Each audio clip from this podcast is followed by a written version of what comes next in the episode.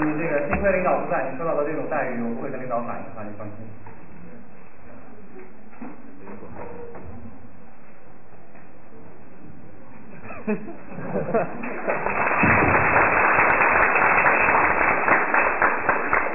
好，这个，因为我这个在市里上的这节课是节课的班，刚才节课的时候耽误了一段时间，这个影响大家中午吃饭，所以非常抱歉。这个我尽量把话题弄得简短一些，这个简单讲一讲就行了，是吧？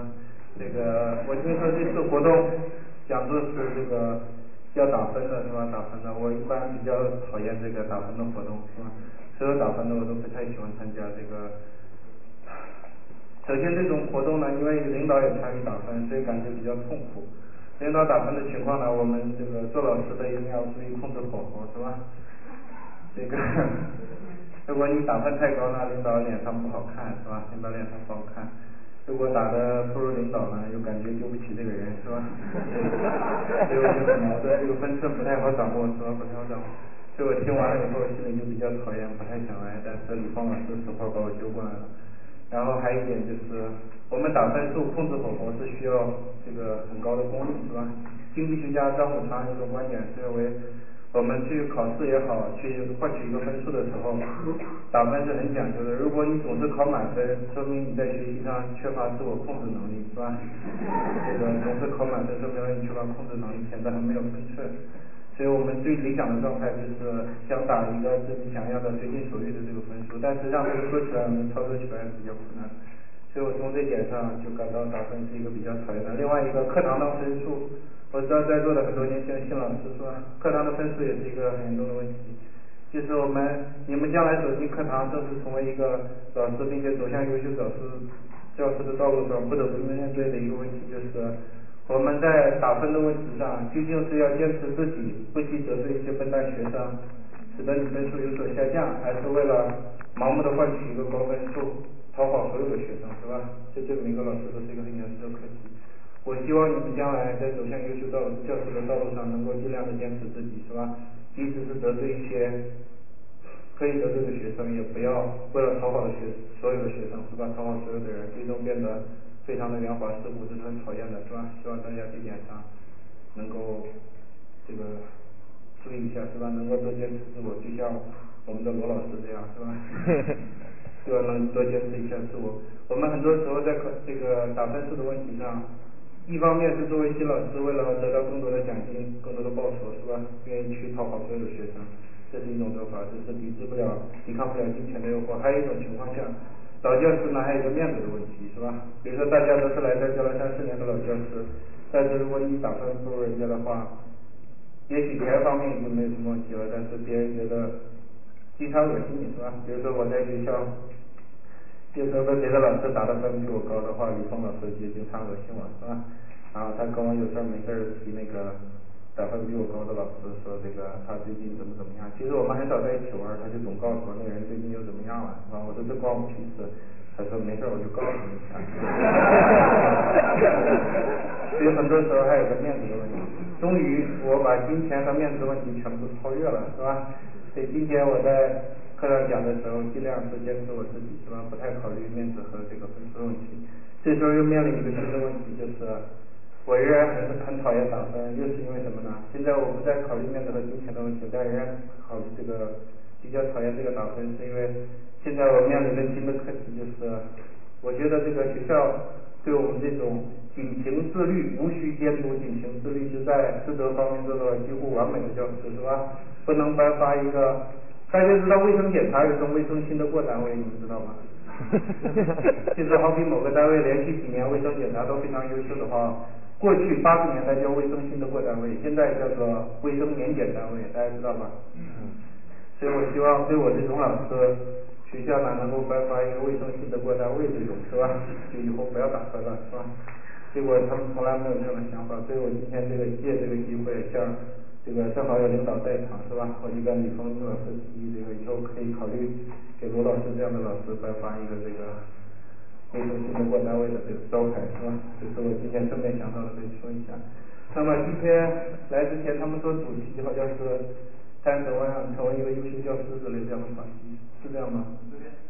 这个小娜老师刚才讲过了，讲的是什么？那我就讲一讲怎样从合格老师成为一个优秀教师。讲一下优秀教师呢，我认为优秀教师基本上应该是这样两种，是吧？一种状态呢是这个。要成为优秀教师，一种是学校认可的优秀教师，这里面有真正优秀的，也有由于种种误会和其他的原因被学校误以为是优秀，最终也成为优秀教师。这一种优秀教师里有一些人是我很瞧不上的，是吧？很瞧不上。比如说这些老师，你将来也是一样，如果你是一个人品不怎么样的人，是吧？然后非要当个优秀教师，也有一些不光彩的作用提供你参考，是吧？参考。比如说你可以试着，过去的教室里面有一些不好的风气，像这个。教词汇的老师，教育教词汇老师，很多老师谎称自己能背韦氏学院词典，是吧？他不说能背六万词的小韦氏，他说能背十六万词的韦氏学院词典。他要跑到教室里面往桌子上一摔，说这个这里面你能给我找出一个生词的话，老师马上滚人。下面学生很好骗，是吧？发出了英语版的掌声。但我们看吉尼斯世界纪录，英语词汇量最大的人也就十二万词，是吧？我们的新东方词汇老师过去很多个号称能背韦氏学院词典。就风气风气非常不好，但是从学生那儿单看分数的话，可能换来很好的反馈，他很佩服你，是吧？还有一种老师采取的方式，说我考过什么，比如说六十次 GRE，五十次托福，是吧？每次都是满分，就一次考的不是满分，丢了一分两分的，然后还不时伴随着叹气、懊恼的表情，下面又是雷鸣般的掌声，是吧？这也是对于人品不正的老师可以走的一个捷径，提供你参考，虽然不提倡，是吧？不提倡。那么还 还有一种流氓呢，他就会把各种各样感人的故事套到自己的头上，比如说编个故事说自己怎么跟一个残疾的姑娘谈恋爱啊，什么的是吧？效果也是非常理想的。过去出过很多这样的优秀教师，是吧？由于没有查清楚，糊里糊涂就让他做了优秀教师。我希望你们不要做这样的优秀教师，是吧？基本上这种人，如果我做了校长，落到我手里，绝不留情，全他妈给他废掉，是吧？但是呢，但是呢，像我这种性格，你也知道，肯定做不了校长。所以这部分流氓教师在新东方还是有一点生存的空间的，是吧？尽管领导们也一直在观察这个问题，还是有点生存的空间。所以希望大家不要做这种。我们今天就谈一下怎样成为一个真正的优秀教师，是吧？如果真正的优秀教师，我在多年教学里我自己理解的话呢，就。我个人相信的这样三点，第一个是，如果你要成为一个真正的优秀教师，我们知道教育工作毕竟还是比较神圣的，尽管我们由于生性有时候嘻嘻哈哈、吊儿郎当，但骨子里仍然是把教师育人当成是个比较神圣的工作，这需要你人品非常好，是吧？这是一个基础。我们说传道授业解惑，传道的话是以必须一个良好的人品作为基础的，希望大家不要把教师这样的职业看得这个。太吊儿郎当了，是吧？尽管我们平时说起来开玩笑，可能会显得不是很严肃，但我骨子里仍然是把教育工作看得很严肃，是吧？当然，教育工作看得严肃，并不影响你在女学生当中找女朋友，是吧？这是另一回事。有些人很迂腐，认为这个男老师跟女女学生谈恋爱是不对的，是吧？我这个不不敢苟同，是吧？我觉得是可以的。这个还有一些老师长得很丑，是吧？男老师长得很丑。然后他在那儿讲课，尽管每个班上都能看到一两个好看的女生，或者他喜欢女生，人家不来找他，他也很痛苦，是吧？我在教室休息室也听到一些老师讨论这样的问题。这个呢，我觉得是你的不对，是吧？你长得丑就不要指望人家来找你嘛，应该你去找他，是吧？希望你能做到这一点。这个我过去就是一坚持这样一个原则，是吧？我是一个很磊磊落的人，我不觉得男老师和女学生谈恋爱有什么不对，前提他是个成年的女生，是吧？所以我过去一般呢，我就提供。我没说什么犯忌的，我就说一下这个我过去的经验，现在不用了是吧？我马上就结婚了，所以准备做做新了是吧？把更多的心思花在事业上。这个 过去呢，过去我一般采取的方式是，你要我希望每个人都能做一个光明磊落的人。你要喜欢一个女学生，为什么要这个掩饰呢？是吧？我一般采取的方式就是课间的时候。课间的时候，比如说看到一个前排女生印象不错，当然我们要了解她，并不是说直接拽过来就要怎么样，是吧？要了解她，比如说先吃吃饭啊，了解一下，合适就可以谈一谈，不合适就算了。我一般采取的方式就是直接很磊落的，课间的时候我一看前排有个女生上了八节课，整天笑眯眯的看着，看起来还不错，是吧？我我说哎，这个女同学你过来一下是吧？她就到前面来了，他不知道什么事，边上有人看，那没关系，你冷落一点，不要心存龌龊是吧？他说你过来一下，然后他就过来，我就把我的那个书递过去，我说你给我留个联系方式是吧？完了他愣了一下，我说你快写，看什么看？回头打电话约出来吃吃饭，你这样冷落一点是吧？学我这样冷落一点。我知道。我总是注意到有很多学生和老师一些笨蛋是吧？男老师和男学生总是在结课以后说啊那个班有一个好像就是我这辈子想找的，但是由于种种原因没敢联系或者没敢打招呼，最后就错过了是吧？就不要让人生留遗憾是吧？你在讲台上如果看到谁合适，找到帮忙叫过来是吧？要个联系方式，好像有点草题了是吧？这个人品非常重要，我刚才讲的这个跟人品没有关系是吧？人品非常重要。我希望大家为了当一个优秀教师，如果你本来人品好，当然不用不用说了。如果是人品不好的同学，你既然站到了这个学生的岗位上，希望你至少假装人品好一些，是吧？至少不要被学生看破。为了你的职业，为了提升光。所以如果你人人品实在太差，站在这个讲台至少要假装人品好，是吧？经常假装人品正直的另外一个好处是。这个，你如果长期的假装自己很正直、很高尚的话，经过一段时间以后，你会发现你就不好意思不正直了。这是假装人品好的一个有额外的收获，是吧？这方面我就非常有心得。这个。当然，我不是说我本来不正直，我本来也很正直，但我总是在课堂上装的比实际正直的程度还正直一些，是吧？经过三四年的不停的教学工作之后，我最终发现，我比来新东方之前人品方面上了好几个台阶，是吧？所以这是我额外的收获。希望你能坚持贯彻这个原则，总有一天从一个不正直的人变成正直的人，啊！所以归根结底，优秀教师最好的。最基本的一点是应该有品正直。那么第二点就是学术专业方面要扎实要过关，是吧？我一说学术问题呢，这个李峰老师就在那儿淫笑，是吧？因为这个多年以来我在东方的老教师里一直被认为是非学术类的代表，是吧？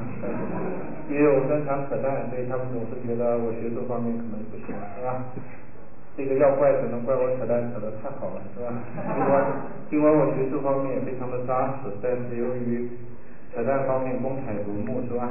所以他们就忽略了我的学术功底，这点非常让人感到遗憾。不像李峰老师，李峰老师在学术方面就非常的光彩照人，是吧？大家知道李峰老师过去是学化学专业，在美国读了化学专业的硕士回来了，是吧？他在化学方面的功底非常扎实，就有你而佩服，是吧？就前年的时候，我跟他去看罗大佑的演唱会，进了演唱会，你知道有那个卖的那种荧光棒，大家知道吗？那个荧光棒呢，我这个土鳖很少去演唱会，第一次拿到那个荧光棒玩，人家递给我一根，我一掰它就开始发亮，越来越亮，我就觉得很神奇。我化学不行是吧？我就问李峰老师，又考虑到他是化学方面的硕士，我说这个这个荧光棒是什么物质做的，是吧？他仔细看了一下，他说这是荧光物质做的。化学方面的非常的扎实，是吧？是吧？我们学化学的都能达到这样一种程度。后来发展到我们一块去吃饭，有时候我看到这个珍珠奶茶，大家知道是吧？我开始不知道珍珠奶茶的那个珠子是什么做的，其实是糯米做的，但是我不知道。我一讲他学化学，我说这个是什么做的？他说是珍珠做的。后来我们去一家饭馆吃，他上一种叫发财鱼的一种鱼，其实是用鲶鱼做的，当然我没看出来是什么鱼。他那个名字在餐馆里特色菜叫发财鱼，我说这发财鱼是什么鱼做的，是吧？我当然是问是鲤鱼、草鱼还是鲈鱼什么鱼做的鱼种，然后他认真看了看，说是发财鱼做的，这样。所以学术功底呢，一定要至少要扎实到这样一种程度。那么作为新教师来的时候，基本上你们接触的科目都是有前辈老师讲过的，讲过的，所以希望大家呢。一方面要自己开创一种路数，自己开创一种系统，然后把这个课备好。同时呢，把前面老师讲过的课你拿出来看一下。如果这里面后人总是能比前人多发现一些问题，好比说两个教材同时交给你，让这两个老师各去编一套的话，可能有些错误 A 老师犯了，B 老师没犯，有些是反过来的，是吧？我们发教材给你的时候，你自己备课，备课完了以后，可能犯了很多错误。你看前面老师怎么讲的时候，发现你的错误他都没犯。同时也有可能前面老师尽管很优秀，但是他犯了很多错误，他自己不知道，你现在知道了是吧？所以后人要比前人做的好一些，只要用点心思就行了，不一定要水平多高。也希望大家备课的时候，自己充分独创，自己充分准备的情况下，也参考一下前面老师，尽量给他多挑错，挑的错越多，说明你进步越大，是吧？尽量的挑出一些错来。这方面我希望大家做一点扎实的准备工作。新东方的课堂呢，一般来讲，大班上课互动性很差。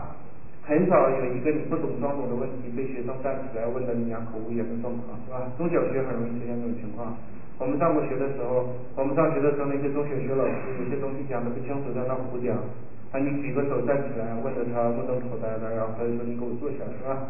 这种狼狈的局面在新东方课堂上一般说来是不会出现的，因为我们是大班上课，相对的缺乏互动性。那么尽管这样，我还是希望你多做一些准备，不要不懂装懂，尤其是心理素质差的，像我心理素质就很差，是吧？尽管公认能扯淡，但骨子里我是一个很腼腆的人，是吧？只是看不不太看得出来而已。熟悉我的人都知道，是吧？骨子里我是很分裂的这种性格，是吧？就是该腼腆的时候不腼腆，不该腼腆就猛腼腆，是吧？比如说他们想跟女生要个电话就很腼腆，我是不腼腆。但是有时候大大方方，就是说讲了多年的课出来这样讲一讲，应该是很放松的事情，但我通常就感觉很紧张、很腼腆，这样。那么，如果你心理素质像我一样差的话，就更是要扎扎实实做准备，千万不要不懂装懂，是吧？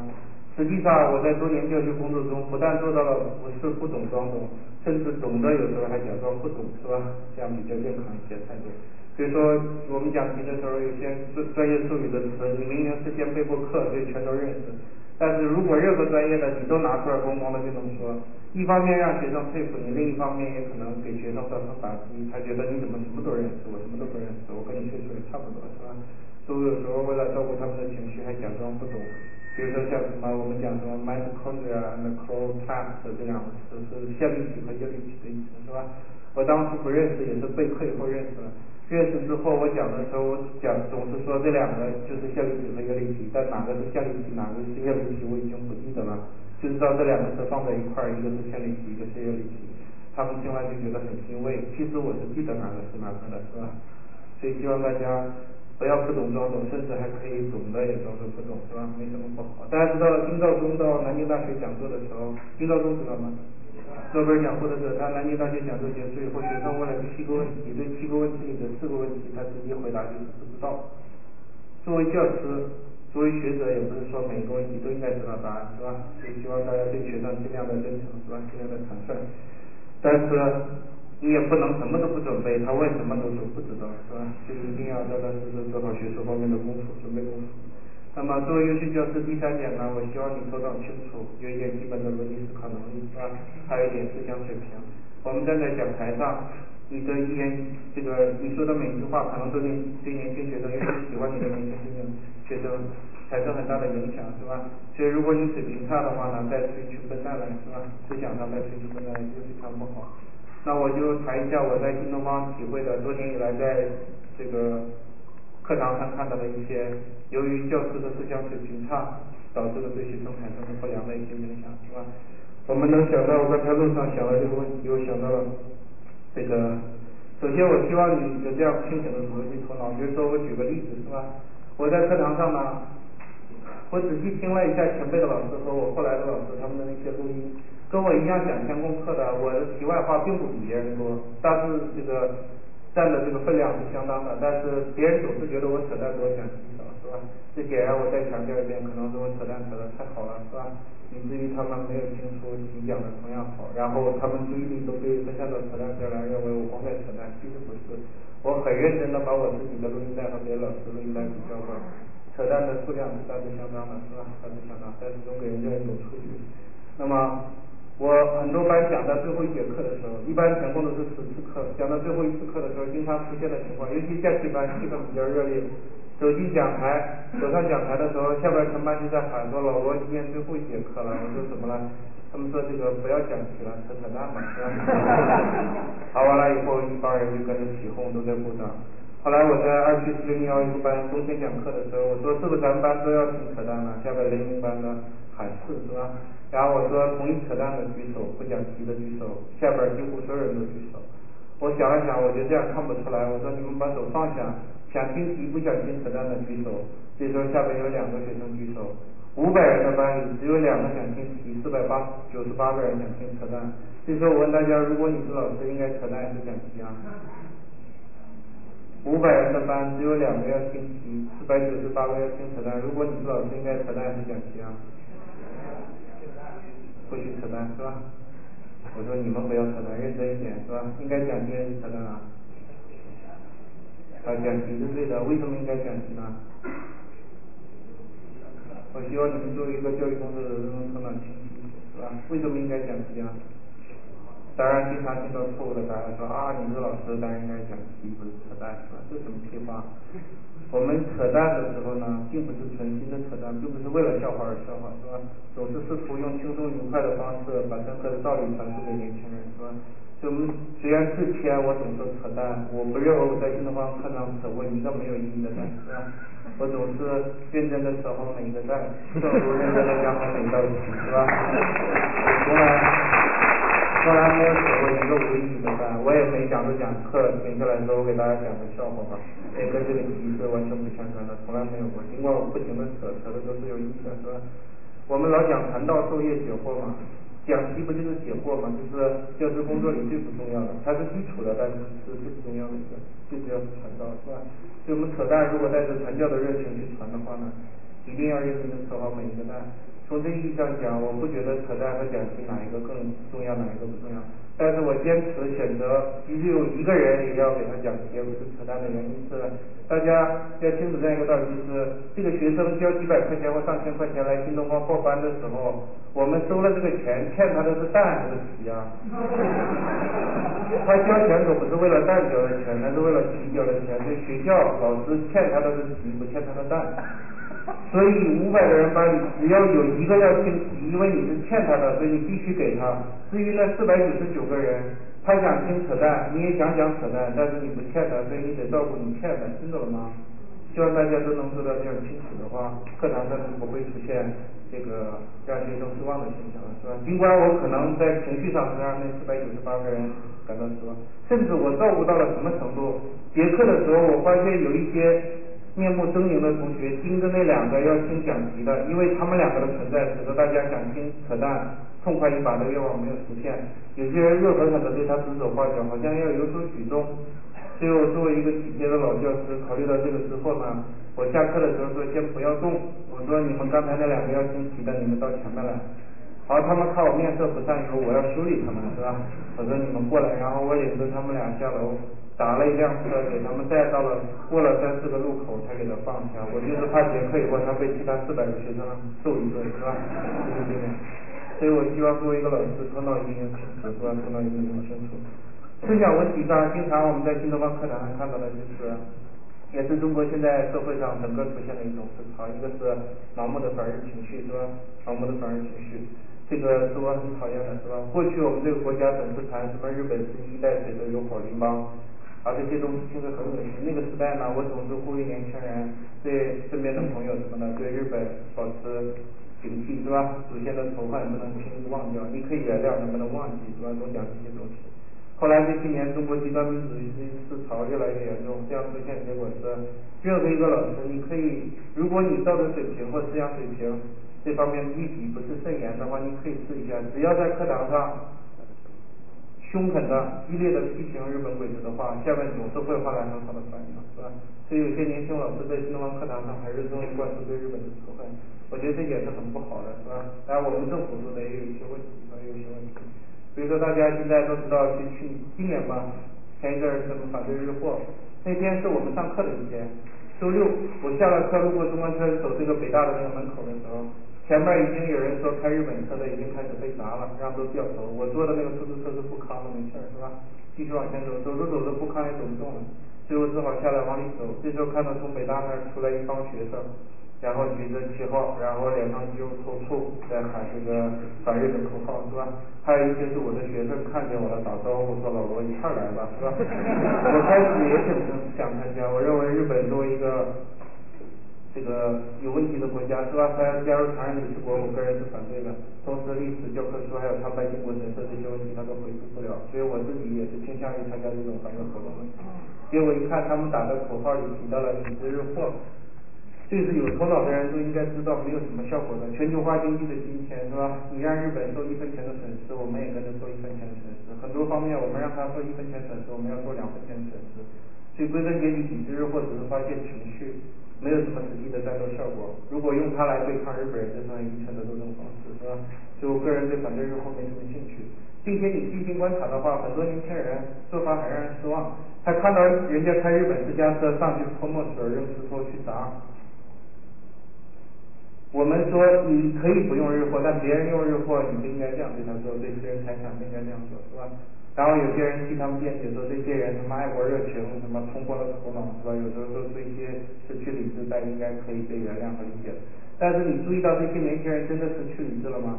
现场停着很多警车，很多警车是四五零零这样的越野车，也是日本车，他们没有人查警车，只查老百姓的车。就是这种货色是吧？他们出来搞这种抗日的活动，我们感到很失望。还有来了很多记者，都举着日本的摄影器材在那拍，没有人去砸是吧？是非常让人难过的。如果你说他爱国热情冲昏了头脑呢，他又很清醒，他知道警察是警车是不能砸的，即使是日本车是吧？他也不砸，原装的他也不砸。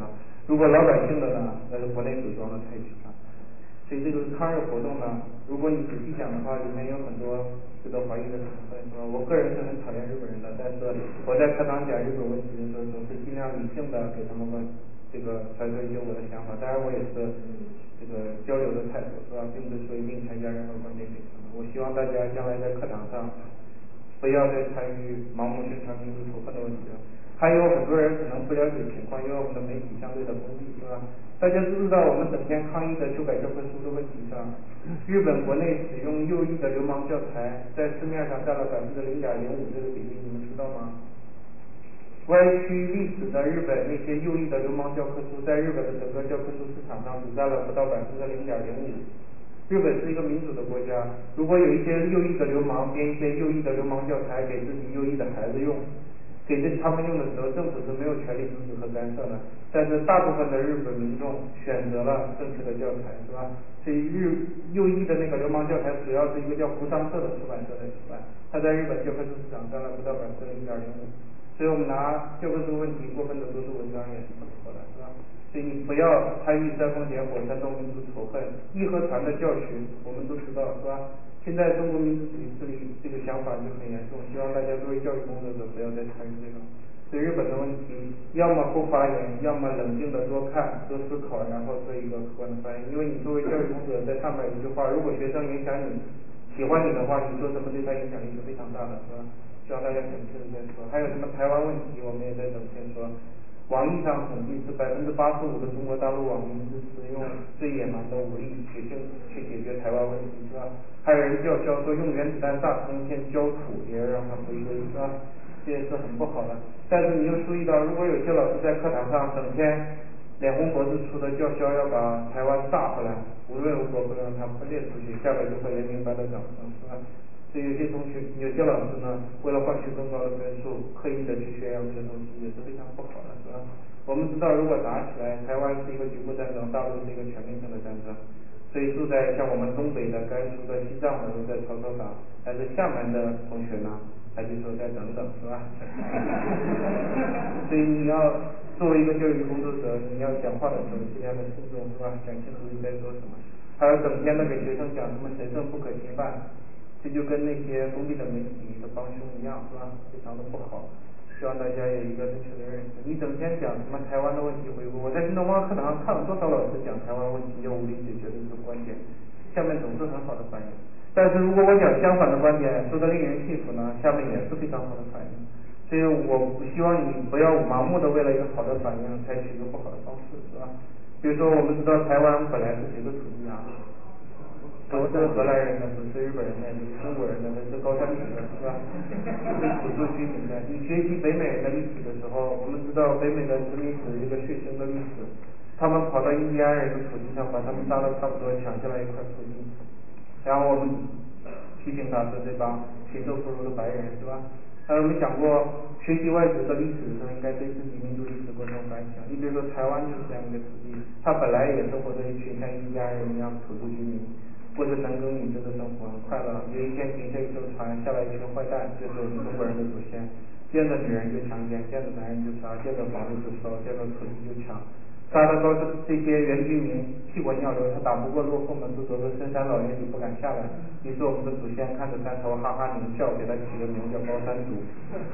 这就是高山族的来历，是吧？今天的台湾的高山族来大陆旅游，你不要叫他高山族，你说啊欢迎高山族的同胞，他心里想你他妈才高山族呢。听懂了吗？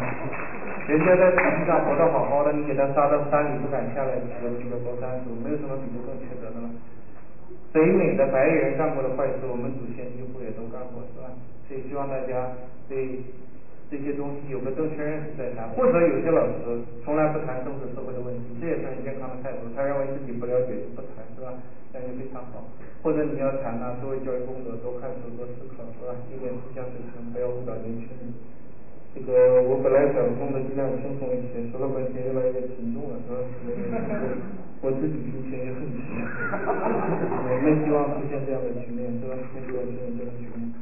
这个因为时间的关系呢，这个我想就差不多了，是吧？我今天跟大家交流就到这里，希望以后有机会再跟大家交流。然后这个本来我说了，因为讨讨厌打分的问题，所以我不太想来。但是李峰老师这个不断的折磨我，逼着我过来。实际上李峰老师也是很难让人拒绝的人，是吧？我给大家举讲一个例子，这对你们将来有一些的人，从优秀教育工作者，希望将来再转成优秀管理者的人，非常有启示作用。我和李峰老师当初都是国外部的普通教师，李峰老师有一辆汽车，我们汽车，是吧？我们一起上去吃饭玩的时候呢，李峰老师走四环，我住在五环，他走四环回家的时候路过。我走的路，就我有一半路是跟他一样的。到了四环的那个岔口，我应该往北走了，他继续往西走。过去李峰老师呢，跟我一样是国二部普通教师的时候，他总是给我送到四环的那个路口，就让我下车，然后我再打一段车回家去。后来他做了重庆的校长以后呢，他就开始把我送到家里去，但是有时候送，有时候不送。后来他做了总监以后呢，每次都坚持把我送到家门口，从来不到四环把我放下，是吧？所以希望你知道一个成熟的人，好听的像骂人是吧？其实我不是这个意思。我希望你知道，如果你是一个想做大事的人的话，可以怎样处理类似的问题是吧？希望对大家有点启示的作用。那么最后希望大家用餐愉快是吧？谢谢大家。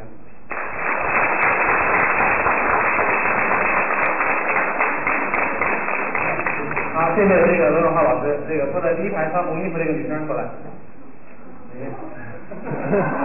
把你的联系方式留在这儿。那个，因为张小楠老师马上就要走了，其实我们还是，我还是，我们还是挺舍不得的，因为最主要的原因，因为张老师，张小楠老师还是单身，所以我们觉得心有不忍，把他送到美国。这个，呃，张小楠老师原来没听过他的课，但是虽然我们关系很好，但是没有听过他的课。呃，我知道他在课上经常给同学唱一首歌，叫《有多少爱可以重来》。呃，第一次这个想请张小楠老师当着所有的老师唱一遍，对好。那个我记得，呃，以前呢有有的老师，反正我们都是这样的，就任何事儿都是可以拿出来商量、拿出来讨论的。然后有老师呢，他就说，呃，我在课上呢不喜欢给学生唱歌，他说我觉得那样像一个戏子的感觉。但是呢，我自己是在课上呢，比方说到结课啊，或者有的时候我呃心情所致，刚开课可能第一堂课我就给学生会唱一首歌，因为我是这么想的，你想一下，学生有的时候在烈日炎炎或者是寒冬腊月。他过来上一堂课不容易，我就觉得不知道除了把课讲好以外，除了把课讲好以外，还有什么其他的方式可以感谢学生？而我又没有太多的其他的什么技能，那我就想了，唱歌可能是一个最朴对我来说最朴实也能够达到的方式。所以今天呢，我也借这个机会呃给大家唱一下。我唱歌反正很难听，以前我不知道。那个以前也有类似的新教师培训，来了之后很多老师就说说大家联欢嘛，他说小张老师你唱个歌吧，然后我脸皮比较薄，人家让我唱我就上去唱了。唱完之后呢，以后这个人只要加入新东方见到我，绝口不提唱歌二字，因为实在确实很难听。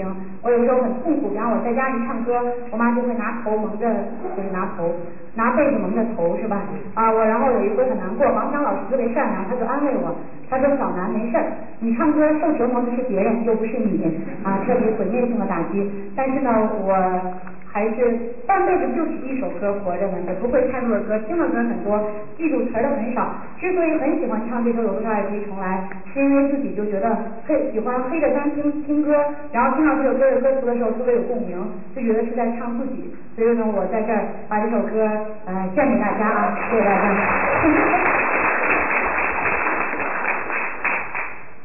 呃，我唱的时候大家千万别打点儿，因为我没有节奏感，一打点儿我就乱了。常常责怪自己当初不应该，常常后悔没有把你留下来。为什么明明相爱，到最后还是要分开？是否我们总是徘徊在心门之外？谁知道又和你？相遇在人海，命运如此安排，总叫人无奈。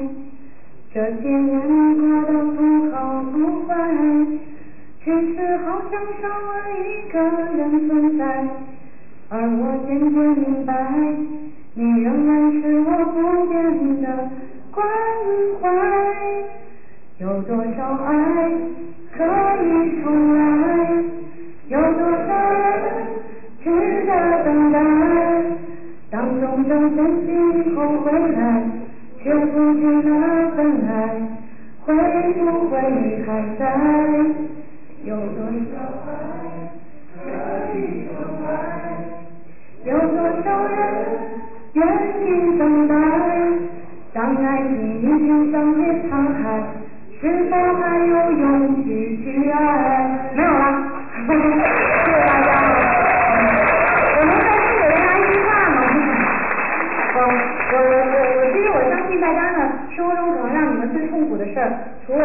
工作生活以外，可能也是感情上的事儿吧。大家在新东方也都是年轻人，可能也会遇到很多感情的问题。反正我自己呢，就是用，始终在鼓励、激励，也安慰着自己。我也送给大家，我特别喜欢英语中的一句话，说 If you love something, set it free. If it comes back to you, it is yours. If it doesn't, it is never meant to be. 这个世界上很多东西、很多人，如果你喜欢他的话，就给他自由；如果他回来了的话，他就是你的；如果他不回来的话，他从来就都不属于你。任何强求的行为也是没有意义的。就像 b i l l 告诉我们的，Let it be，所有的事情都应该顺其自然。但是永远不要轻言放弃，谢谢大家。好，